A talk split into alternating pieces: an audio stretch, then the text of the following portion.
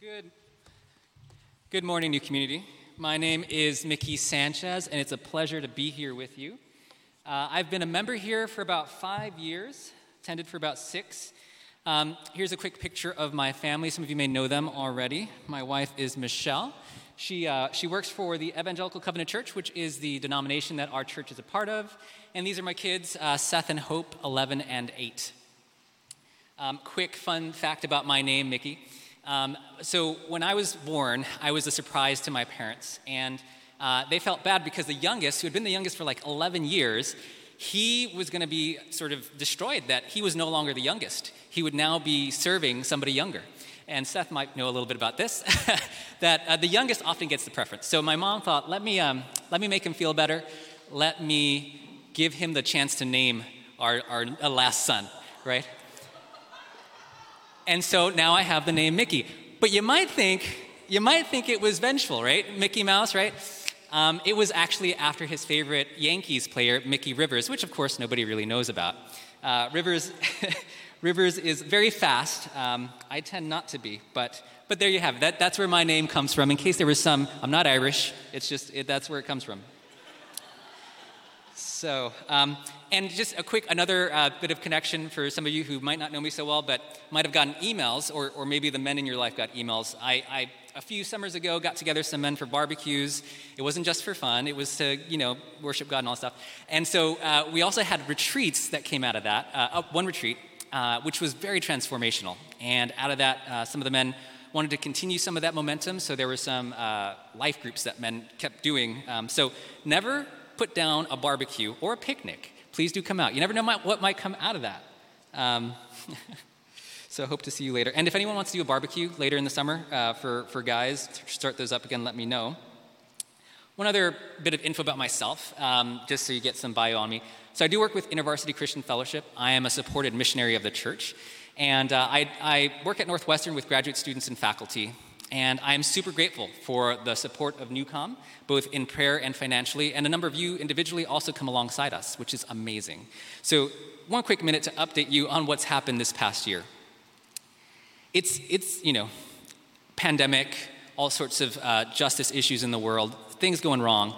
And so it was an incredible year, very challenging uh, to do ministry. However, it ended up being fertile ground for discipleship, for us to ask the question what does it mean to follow Jesus in the midst of all of this upheaval. Um, it's one thing to follow Jesus when things are okay, but what, what, what happens when everything is upended? So that was very transformational for our group. And then we also started uh, a, an event called the Faculty Roundtables on, on Science and Religion. These were originally meant to be in person at a nice faculty club, you know, great hospitality. But with the pandemic, we had to scrap all of that. So we were worried would anyone come out? Would everyone be zoomed out, as many of us have been? Um, to our surprise, over the course of this last year, we had over 250 faculty join us, the vast majority of whom, we, as far as I know, did not consider themselves Christian. So we started this, this sort of movement of interfaith dialogue around our faith and science in conflict? Do they work together well? And we piloted this for grad students too. Uh, so we had a couple of those, and again, well attended. So um, all of this was possible thanks to your support. Oh, one other thing. Um, one of my leaders recently told me uh, she had been walking with a couple of friends who were exploring Jesus, and, uh, and they had a lot of questions, and so she helped them, you know, go through that. And they, they recently decided that they wanted to follow Jesus. So that's amazing. I can't believe that that happened, even in the midst of all this. This was all kind of virtual. Yes, thank, thanks so much. Um, so, so thank you so much for your support. None of this would be possible without that. And, uh, and if you're curious to learn more about this, um, feel free to email me. My email will be put up. It's mickey.sanchez at intervarsity.org. Um, you might want to jot that down too, because uh, in the sermon, I'll be starting a conversation. I won't have time to finish it. but uh, I would love to talk to you, what your reactions are to it, what your thoughts are, if there's any pushback. One of my favorite uh, pastors in New York, um, one of the things that formed him was the, the feedback when he first got to New York. New Yorkers are pretty blunt. Um, and he would say, Yep, over coffee, they, they, they would use, uh, you know, they wouldn't use euphemisms. They would tell him that it sucked in various ways. And that made him an incredible preacher. So feel free, just hopefully not in the face, but feel free to, to come and, and share your thoughts on today and, and, and continue the conversation. So, as you can tell, I'm pretty excited about ministry, about discipleship, helping people grow in Christ, helping people get to know Christ for the first time.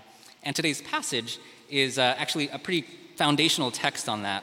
And so we'll be uh, looking at that. It's, again, part of the series where we're looking at Jesus, trying to fix our eyes on him so we can be transformed and be his agents of transformation in the world. So today's passage we're going to look at is Luke chapter 5, verses 1 through 11. Feel free to open there in your Bibles or look it up on your smartphone. We'll have the text up on the screen as well. Um, it's, a, it's a famous passage. It's where Jesus calls uh, Peter, uh, sorry, his name's Simon. At the, I'm going to get that wrong a bunch. His Simon, uh, John, and James to be disciples. Uh, but I think in, in light of what's happening in this passage, it'll be applicable to what's gone on this past year. So please turn there. And if you're able, please stand as we read uh, this passage together. Going to pray real quick. Heavenly Father, thank you for this opportunity to reflect on your passage together. We pray that you would help us to retain whatever is helpful and may whatever is not helpful just kind of slide away. Take these few fish and loaves that we bring to you and multiply them in our hearts and minds. We pray all this in Jesus' name. Amen.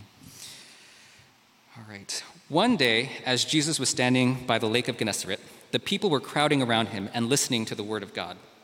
He saw at the water's edge two boats left there by the fishermen who were washing their nets. He got into one of the boats, the one belonging to Simon, and asked him to put out a little from shore. Then he sat down and taught the people from the boat. When he had finished speaking, he said to Simon, Put out into deep water and let down the nets for a catch. Simon answered, Master, we've worked hard all night and haven't caught anything. But because you say so, I will let down the nets. When they had done so, they caught such a large number of fish that their nets began to break. So they signaled their partners in the other boat to come and help them, and they came and filled bo- both boats so full that they began to sink. When Simon Peter saw this, he fell at Jesus' knees and said, Go away from me, Lord. I am a sinful man. For he and all his companions were astonished at the catch of fish they had taken, and so were James and John, John, the sons of Zebedee, Simon's partners. Then Jesus said to Simon, Don't be afraid. From now on, you will fish for people. So they pulled their boats up on shore, left everything, and followed him. You may be seated.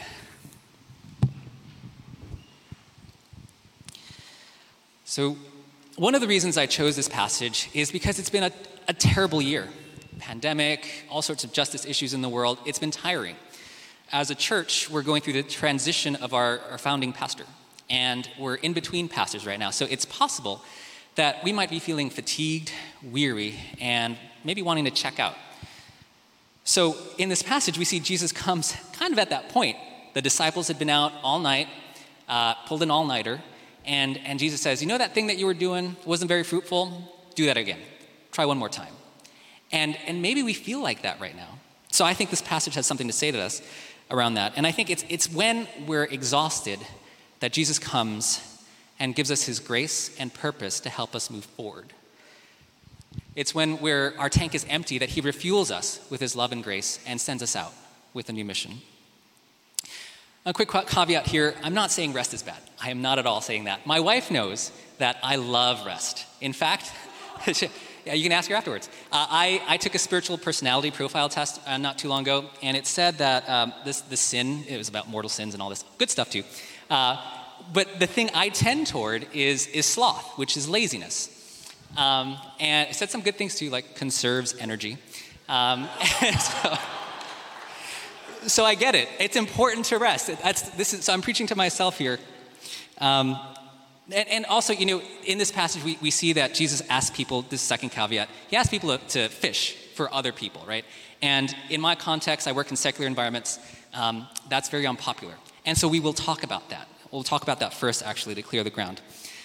Now, to, to try to get at this passage, I'm going to break it up into four chunks, and uh, we'll see how that goes. The first one is, we'll call it the inevitability of discipleship. That even if we feel uncomfortable with it, we all kind of do it in some way or another. Secondly, so, so maybe some of our concerns aren't actually that we do it, but it's more, we'll ask what are the concerns that we have about discipleship? And then once we think through that, what are the challenges that we face when we actually try to disciple? There's a couple of things in this passage. There's, of course, more, but we'll look at a couple of those. And then lastly, where do we get the power for discipleship, especially if we're exhausted? How do we keep going? So that's going to be what we'll be doing. Um, so, yeah, let's start out by looking at verse 10, which says, um, From now on, you will fish for people. So, I get it. I, have been working in a university context for 10 years, and uh, in sort of other contexts with people who, who are not Christian for more than that. I came to faith through doubt, so it's fun for me to do this. But one thing I often hear is, why do you Christians have to like share your faith? Why is it that you that you need to give this away? Can't you just leave us alone? and um, and I get it, right? Uh, I was when I was uh, back in Boston with InterVarsity, I was part of the Harvard chaplaincy, and there was a resolution on religious proselytization we all had to sign. At the bottom, it said, uh, you, you promise not to proselytize. Some people didn't take that so well. If you, some Christians didn't like that. Um, I got what the document was trying to do earlier. It was trying to make sure you don't do things that are bad, you respect people's boundaries, all good stuff. But proselyte, uh, evangelism is another word for it. I might use that, it's a little easier to say. Uh, evangelism is, is uh, a fuzzy word. What does it mean? And it has a lot of bad connotations. So let's unpack that a little bit before we um, press into this.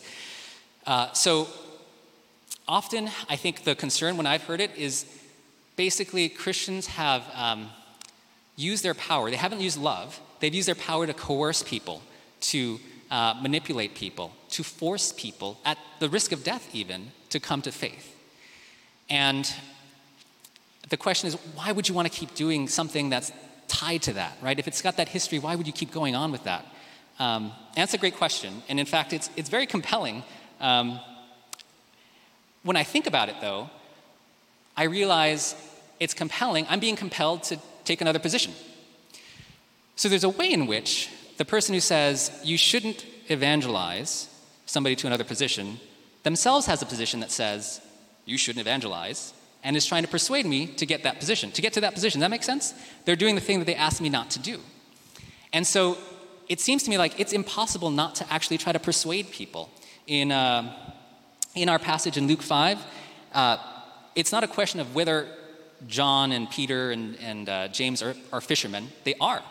The question is, what will they fish for? Um, so, so I think it's, it's somewhat inevitable that we're going to be doing this, and, uh, and, and that's okay. It's, it's not that bad to do it. It's just how do we do it? What's the, what's the main? I think the, the concerns that we have are actually elsewhere. Um, for example, one of the things I've heard often said is uh, when you, in, in, church history, what's happened is Christians have, uh, let's use colonialism as a good term for this. Christians have used power to take over other countries, exploit them for their wealth, uh, their people, and, uh, and, off, and, in the worst cases, kill bunches of them just for their own good, right? Um, and this is, this is sad. It is makes me incredibly uh, hesitant to share, and, and I mourn all of this. And by the way, not that, you know, I apologize for that. On behalf of Christians, I apologize that this has been our history. Um, at the same time, I think it's important that we differentiate Jesus from Christianity. So, and, and this can sound like it's, it's for my own benefit, but uh, others outside the Christian tradition have seen this. So, for example, uh, Malcolm X, he was a, a, Muslim, and one of the things he would say when he was speaking out on college campuses was uh, this he'd say, The white man has perverted the simple message of love that the prophet Jesus lived and taught when he walked upon this earth. I would explain that it was our belief that Christianity did not perform what Christ taught. I never failed to cite that even Billy Graham, challenged in Africa, had himself made the distinction I believe in Christ, not Christianity. Now, Malcolm X is still coming from this Judeo Abrahamic Islamic tradition, but let's look at Gandhi for a second. He's coming from an Eastern context, and they were colonized for, for a while by Britain. Gandhi says, I like your Christ, but not your Christianity. I believe in the teachings of Christ, but you on the other side of the world do not. I read the Bible faithfully and see little in Christendom that those who profess faith pretend to see. The Christians, above all others, are seeking after wealth. Their aim is to be rich at the expense of their neighbors. They come among aliens to exploit them for their own good and cheat them to do so. Their prosperity is far more essential to them than the life, liberty, and happiness of others. The Christians are the most warlike people. When I first read that, it was like a gut punch because it's true, right? We've done this, it's, it's horrible. But does this sound like the Jesus that died for his enemies? You know, Jesus isn't the only person whose uh, followers have done things opposite to what they taught. Um, and I can't spend a bunch of time here, but, but just think about this Jesus was from a marginalized people group that was colonized by Rome. He was a person of color. He was arrested on bogus charges and hung on a tree to die by the colonizers for disturbing the peace. One theologian, James Cone, um, he, he says it this way He says, The crucifixion was clearly a first century lynching. Cone goes on to point out that in the lynching era between 1880 to 1940, white Christians lynched nearly 5,000 black men and women in a manner with obvious echoes of the Roman crucifixion of Jesus. Yet these Christians did not see the irony or contradiction in their actions.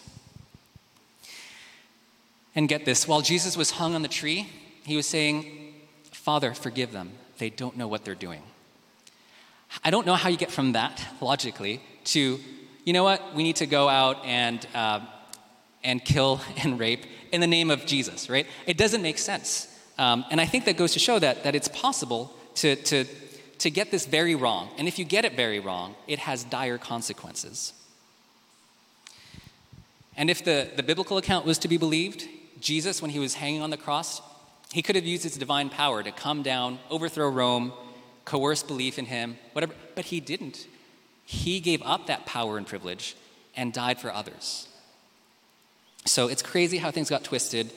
And yet, can you see that there's a way in which, if you actually, if you're a colonizer giving off this message of Jesus, the, the seed for it to be undermined is in it. Tom Holland, in his book Dominion How the Christian Revolution Remade the World, talks about this paradoxical historical reality. Holland, by the way, uh, disavowed his faith when he was an adult, so as far as I can tell, he's not a Christian. He summarizes it as follows He says, No other conquerors, carving out empires for themselves, had done so as the servants of a man tortured to death on the orders of a colonial official. No other conquerors had installed an emblem of power so deeply ambivalent as to render problematic the very notion of power. Holland sees what Malcolm X and Gandhi and Cone were talking about. He sees that, that this message is, is not the same as what you're seeing played out. And in fact, the message is so strong that it, it eventually does erode some of these power structures that, that are hurting people. Um, as uh, theologian Gustavo Gutierrez would say, the church cannot be a prophet in our day if she herself is not turned to Christ. So he's, Gutierrez is saying we need to turn to Christ, really need to turn to the real Christ, otherwise, bad things are going to happen. And, um, and you know what? All this is true. And Jesus wants us to go out and make disciples. Now, what if the disciples that we were going to go out and make were sharing good news and transforming the world, saying God is at work in our lives and in the world around us. He's trying to remake the world into a place where love and grace reign, not power and privilege. Is that a message you would want to share?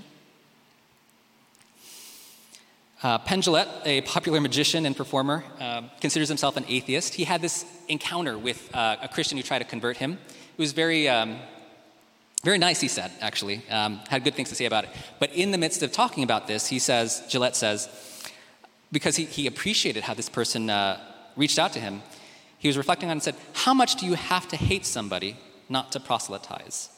To believe that there's everlasting life possible and not tell them that.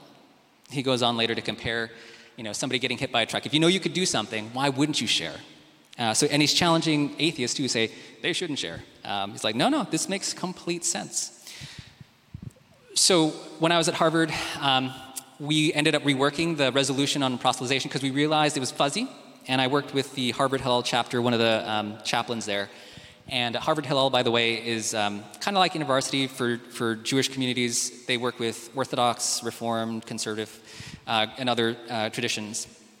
And so they, you know, they were one of the groups that had a lot of concerns, humanists did too. So we, we talked about it and we realized, you know, evangelism, proselytization is actually not a bad thing.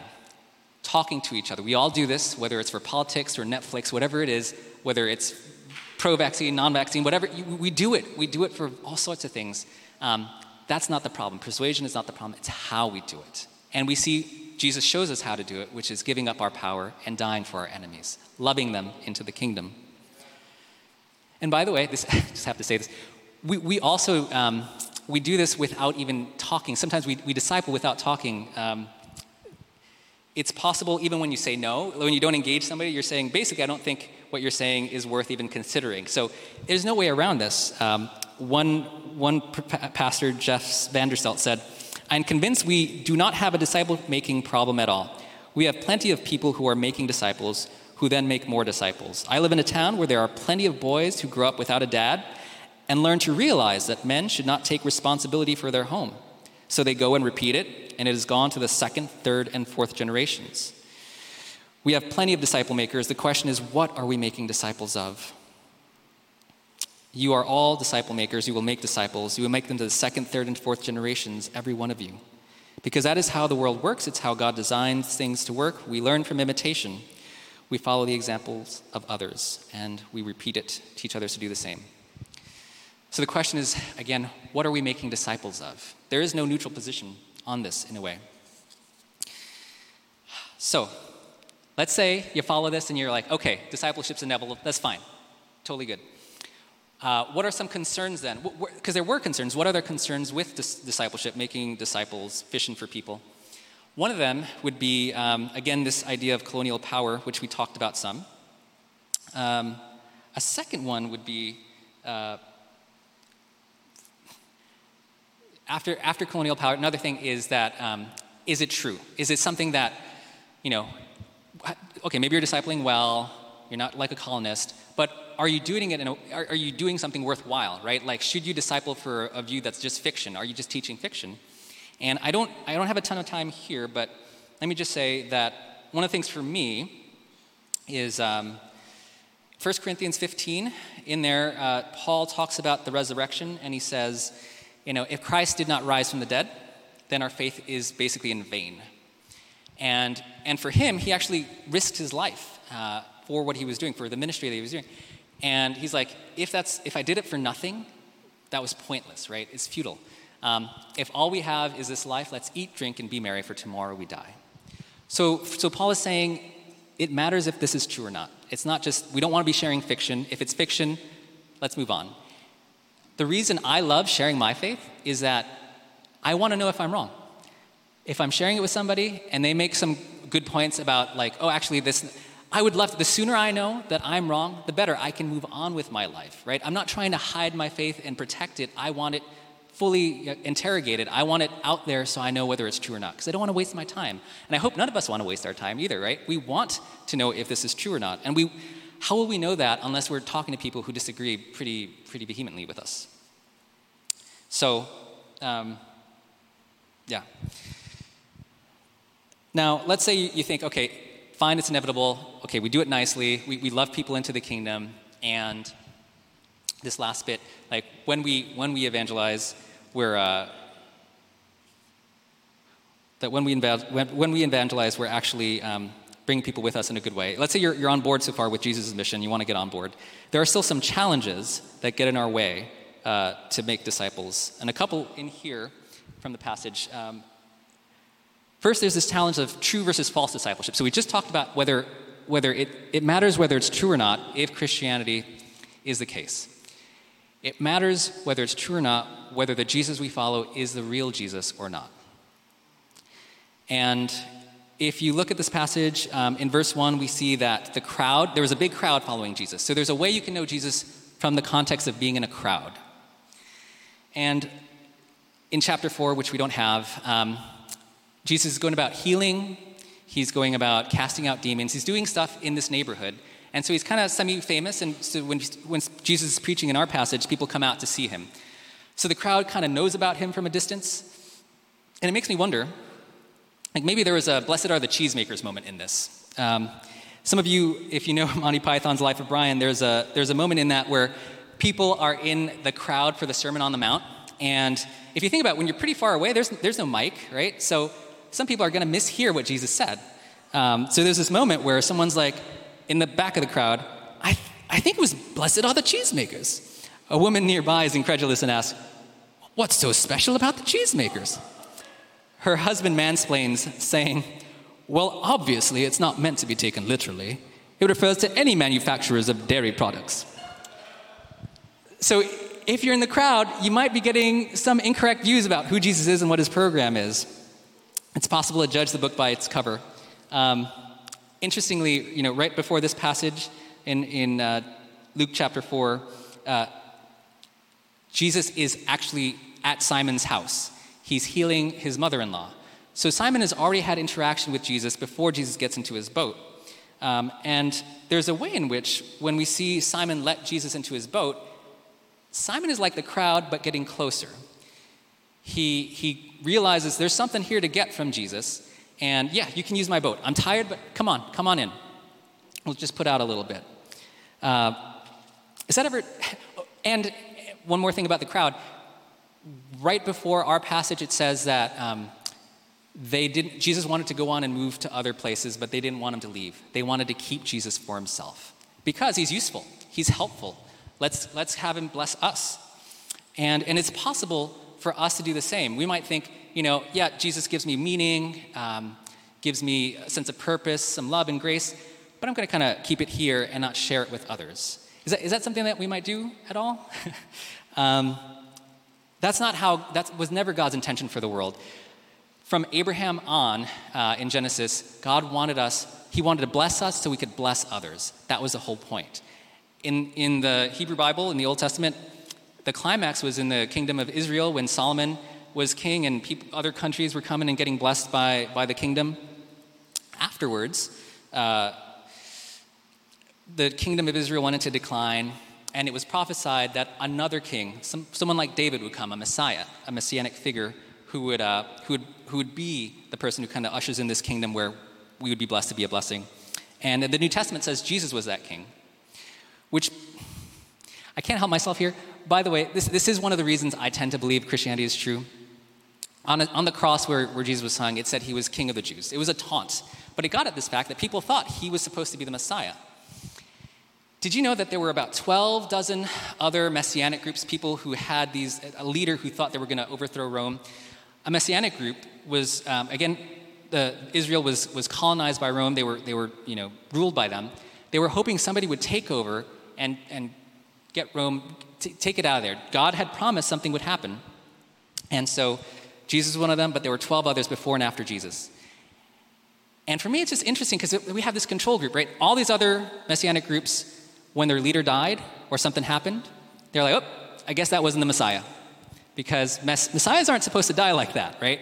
Um, it's like saying uh, a married bachelor. That d- doesn't make sense. If you're a bachelor, but then some, you're married, no, you're not a bachelor anymore. If you're a Messiah and you died, then you're not a Messiah. Jesus died as well, but then people still said afterwards, he's the Messiah. Why? I'll just leave it there. I don't have too much time. But, but that's something that, you know, when I ask other people, they'll say, you know, I, that's a great point. Um, I don't know why, you know, I, there must be some other reason than, than that he rose from the dead. And, uh, and I want to offer, eh, maybe, maybe not. Maybe that he did actually rise, you know? so you, what do you do with the other? So, um, but anyway, that's a bit of a tangent. I just, I can't help myself sometimes. So, um, so yeah, so back to our passage. Uh, so it seems like one sign of knowing that, that you know Jesus from afar is that you just use him and you want to keep him for yourself. If, if you follow God, then, then you want to be blessed, but then send it out to others. So one sign of knowing Jesus from afar is that you just use him and keep him to yourself. Now, um, there's a possibility of so, so Peter, right, let's, let's look at him again. So he knows Jesus from afar, but getting closer in proximity. And when Jesus says, uh, put out, he's already tired, Peter's tired, Simon's tired, and he says, okay, fine, that's fine. Um, then when, when Jesus, after preaching, says, um, fish again, now, now Peter says something, right? He says, oh man, we've been at this all night. I don't want to say it, but you're, you're not a fisherman, We're, you're a carpenter we know how this game works, right? We know how this works. You fish at night, you don't fish in the day. There's no fish. And you said, Go out into the deep. We were, that's hard work. But because you say so, we'll go ahead and do it. So Peter still, you know, he's got the audacity to kind of talk back to Jesus. He's like, oh, you know, you're a prophet, you're, you're a rabbi, it's okay. then, in verse 8, we go back to after the catch of the fish. Um, when Peter, when Simon saw this, he fell at Jesus' knees and said, Go away from me, Lord. I'm a sinful man. Why the change? You know, Peter had said master before, now he's saying Lord. What's happening? You know, Peter had welcomed Jesus into his house, into his workplace, and had been sort of getting to know him and just used him, but he had him in sort of this religious kind of way. But after seeing Jesus' very command of the fish that all fishermen know should, this shouldn't happen, and it wasn't just like a little catch, it, it tore their nets, it almost sunk both of their boats. He gets a glimpse of the divinity of Jesus, that he is not just another rabbi, another prophet, he is something more. Um, and then, and then he says, Go away from me, Lord. There's, have you ever had that moment where you, you're getting close to Jesus and you think, Get away from me, Lord? When you get close to somebody that is, in your opinion, more highly intelligent, highly attractive, highly anything that you value, and you get close, there's a part of you that wants to run away because it's sort of like, I'm not worthy, right? There's a way in which you feel inadequate. And this is that, but more. This is potentially, uh, this is divinity. You know, in, in the Old Testament, in, uh, in various parts, you see in Isaiah, in, uh, in Jonah, in, in, so many of the, the prophets, when they come close to Jesus, close to God, they, they want to run away. They think, oh, I'm undone. And, uh, and so Jesus is having this, Peter is having this sort of reaction. Woe to me. In Isaiah 6, it says, uh, Woe to me, I cried. I am ruined, for I am a man of unclean lips, and I live among a people of unclean lips, and my eyes have seen the King, the Lord Almighty. Isaiah had just been given a vision of God, and he's, he's frightened. There's a way in which we can think of Jesus as just like a Hallmark card type of person. He's sweet, he's loving. It's not not true, but there's more. There should be something that scares us about it, something that makes us examine who we are in the midst of it. Um, and by the way, you know, so um, when Jesus started his ministry, just like in the last chapter, he quoted from Isaiah 61.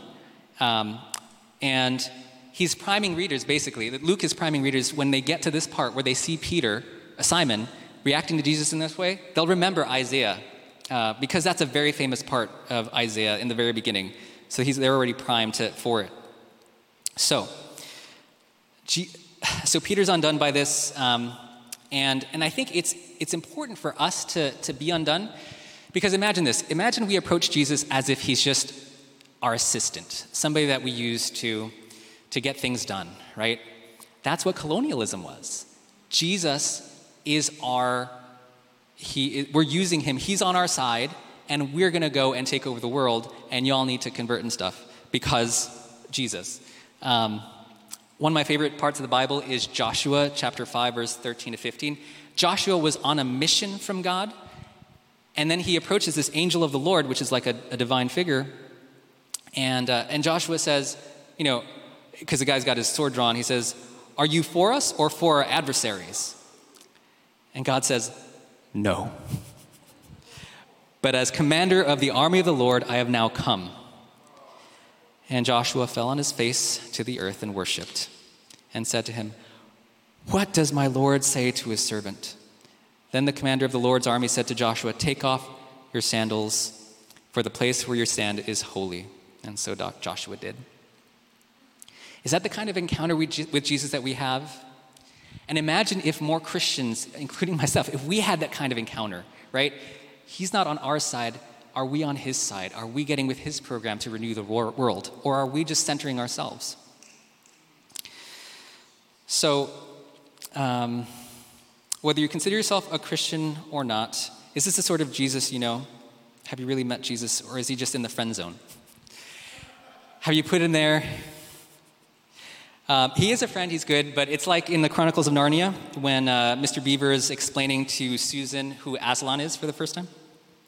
Uh, he says, Aslan is a lion, the lion, the great lion. Ooh, said Susan. I thought he was a man. Is he quite safe? I shall rather feel nervous about meeting a lion.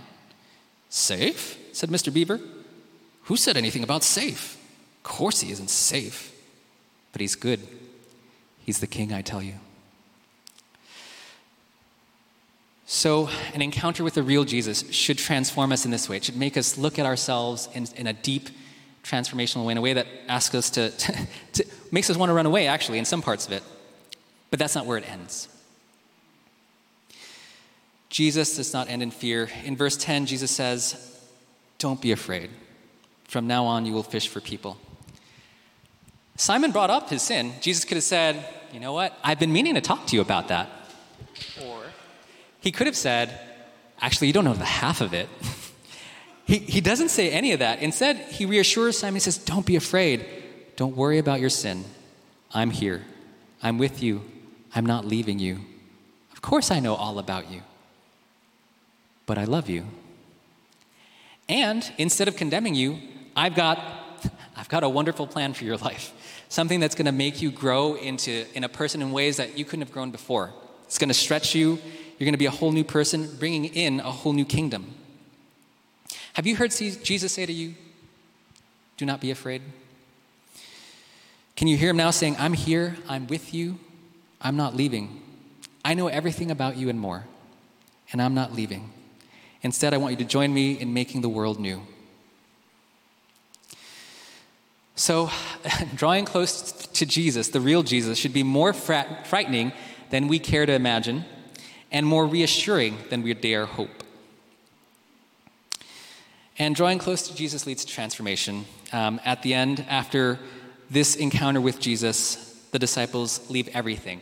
It's not just their boat, they've had the biggest catch of their life is this would have been like something that financially, uh, vocationally, it's like a year's worth of, of, of wages, and they just leave it. Why? It's because something better had gotten in their midst. Something more beautiful. So, to summarize, one challenge of discipleship is are we following the right Jesus? Are we sharing the right Jesus, the real Jesus? Um, it's not binary, right? Uh, we get these two mixed. Even in marriage relationships, sometimes we think of the other person like we have an ideal, any relationship actually.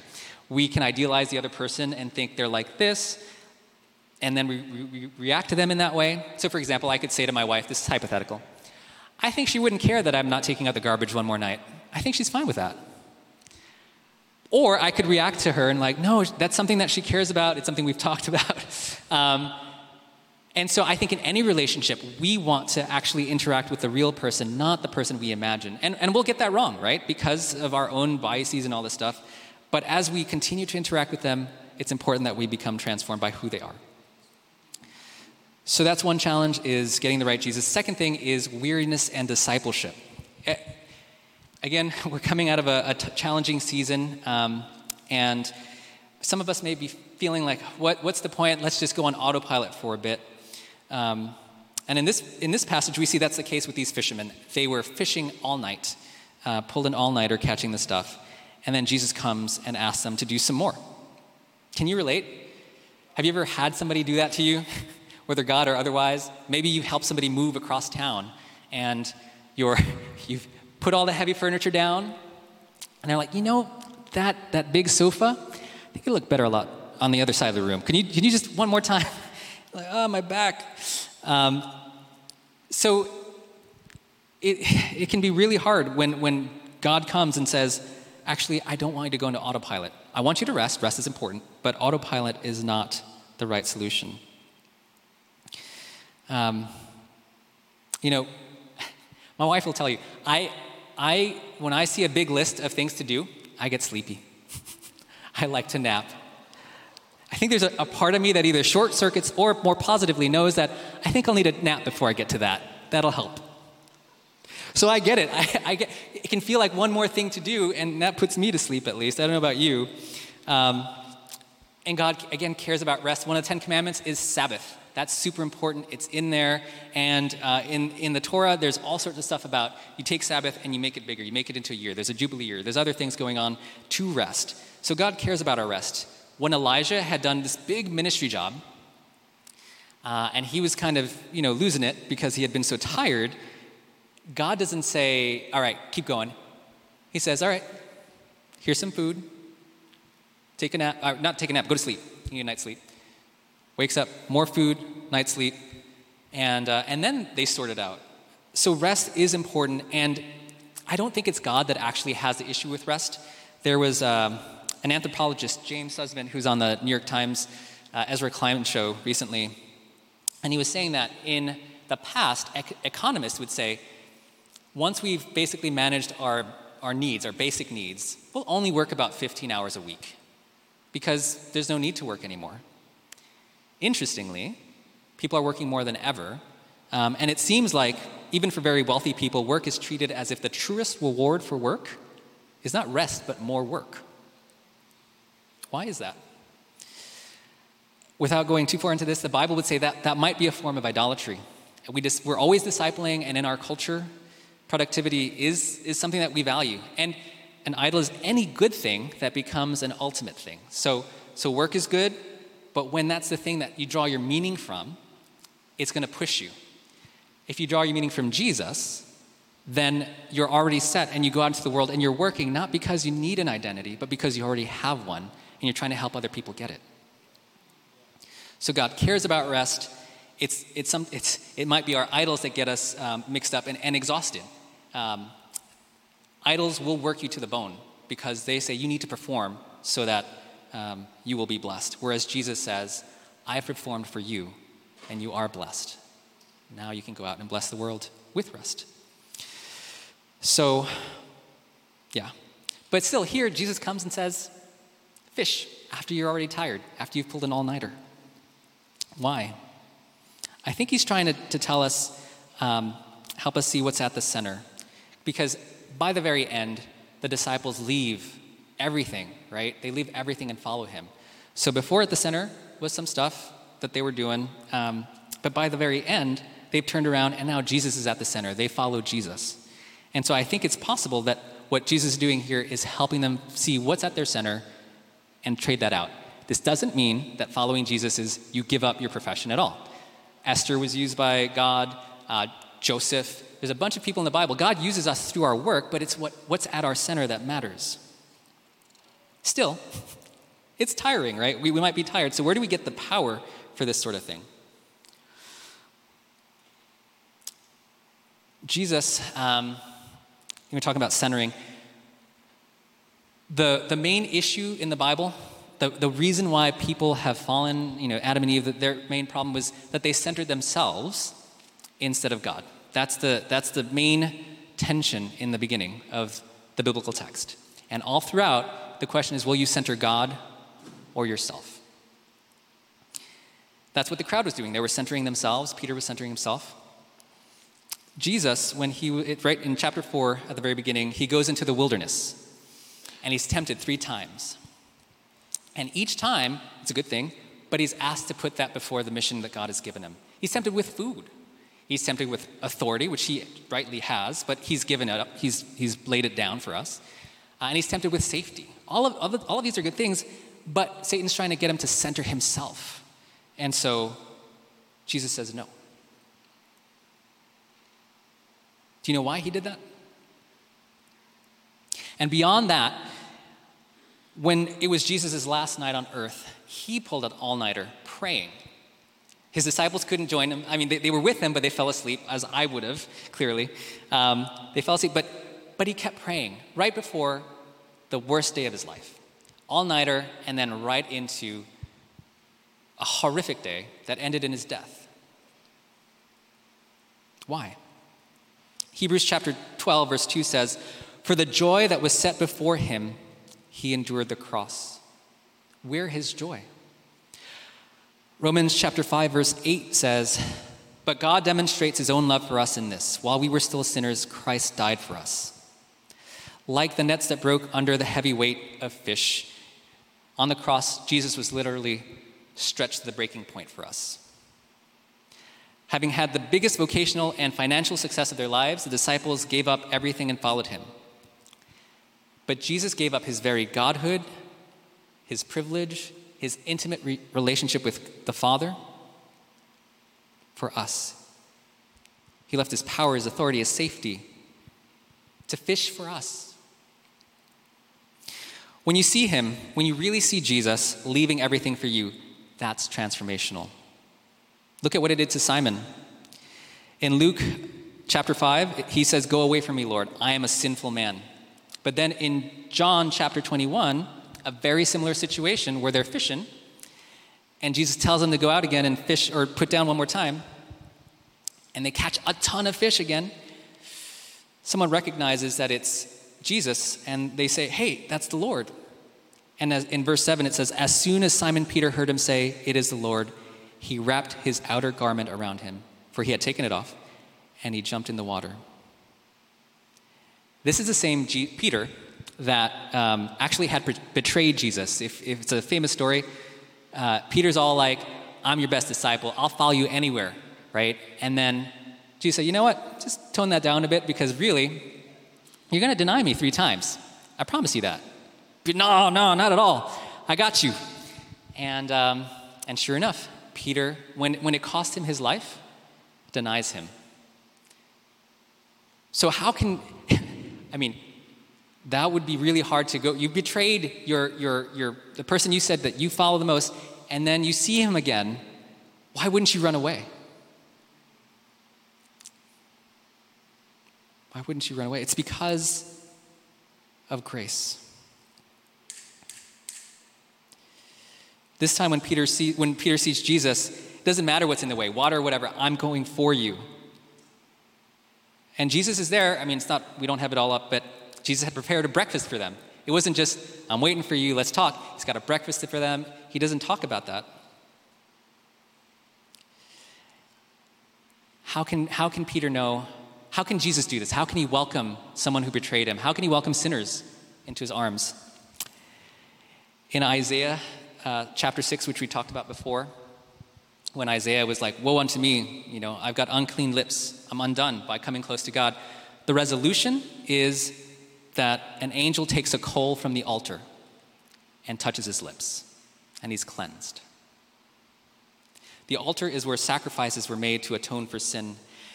Jesus is the ultimate sacrifice. He lived the life we should have lived and died the death we should have died, so that nothing could stand between us and God.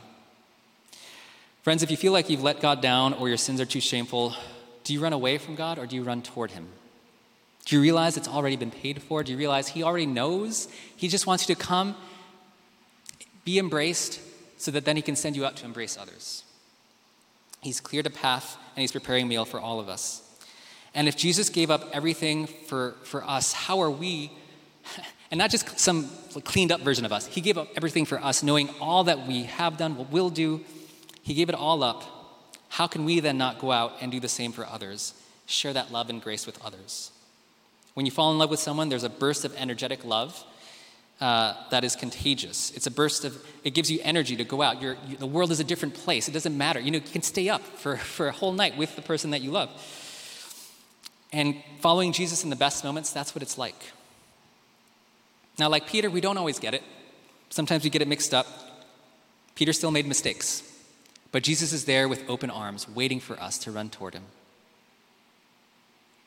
When we're exhausted, Jesus reminds us why we're here to fish for people and usher in a new kingdom of shalom.